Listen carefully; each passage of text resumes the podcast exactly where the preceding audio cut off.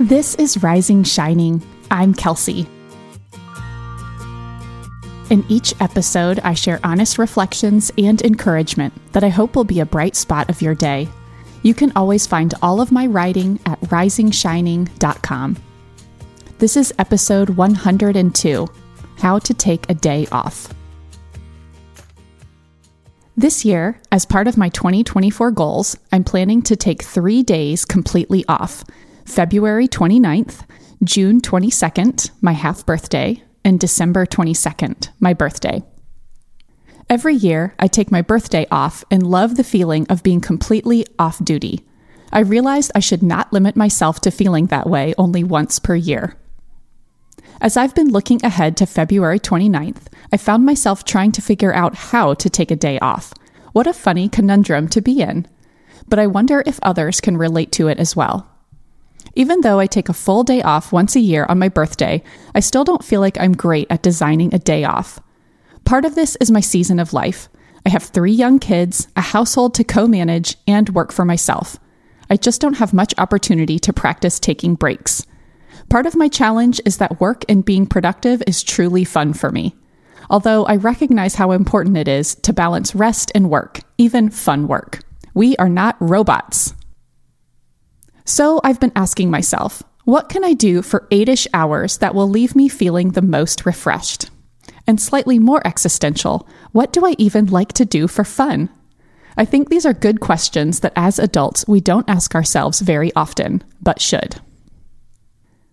Interestingly, or maybe not, I'm mostly drawn to doing things alone.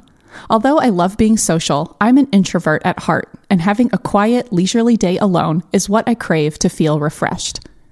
I thought I'd start with a brainstorm list of things that I enjoy doing. From the list, I could choose 2 or 3 things to include in my day off. Here we go. Going out to breakfast alone at the coffee shop, my favorite local coffee shop, and reading. I usually do this on my birthday. Showering, blow drying, and curling my hair. Also wearing some makeup. I don't do any of these things every day, so when I get to do them, they feel like a treat. Shopping in a non-stressful way, such as browsing at Sephora or the Container Store, or going into one clothing store, like Madewell or Loft, to look for something to buy. Browsing at a bookstore, especially a locally owned one. Exercising either early in the morning so it's already done, or doing a gentle kind of exercise like yoga during the day. Watching a movie I've been wanting to see. This could be at the theater or at home now that we have a great movie setup with our new TV. Catching up with a friend on the phone, perhaps while I walk outside in the company of a cup of coffee. Speaking of coffee, a mid-afternoon cup of coffee and maybe a sweet treat. This always feels so indulgent to me. Checking out something new or new to me around town, like a restaurant, shop, art exhibit, etc. Getting a facial. I rarely get these, but I much prefer a facial to a massage. Getting my nails done. Although, truthfully, I like to have my nails look beautiful on a day off, but don't necessarily want to spend my day off getting them done. Making a new recipe from one of my cookbooks, or a cookbook that I've checked out from the library. I've made bread once from the Bittman Bread cookbook, which I currently have out from the library. Maybe baking another loaf or trying another of the sourdough baked good recipes in the book?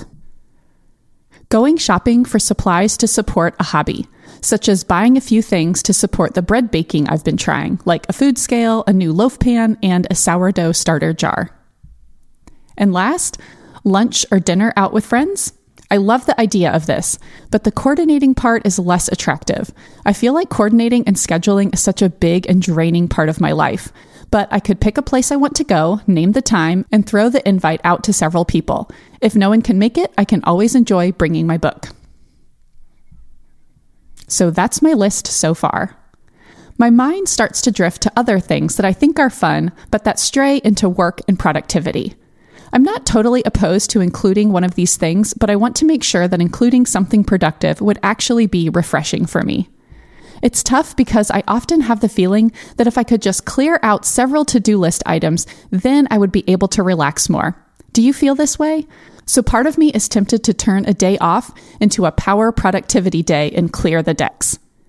but the to-do list items will keep rolling in as soon as I clear some away.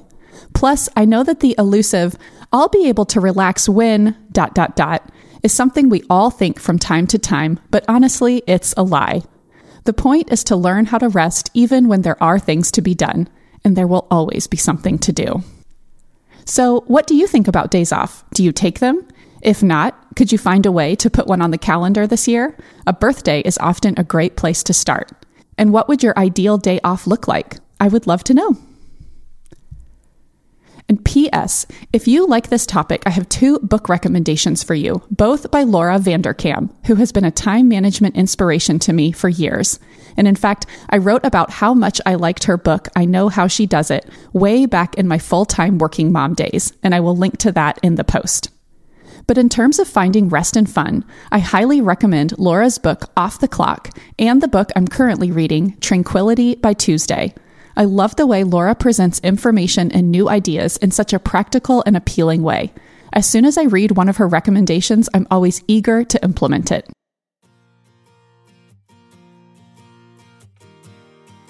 Thank you so much for spending some of your day with me. This blog post is linked in the notes of your podcast player, and the post has photos and links. I love to hear from you. Connect with me by leaving a comment on this blog post at risingshining.com or find me on Instagram. I'm Kels Wharton. And if you enjoyed what you heard today, would you consider sharing it with a friend or on social media? I always love to connect with new listeners. And your reviews on Apple Podcasts or wherever you listen are so appreciated. Until next time, I'm wishing you everyday joys and small wins.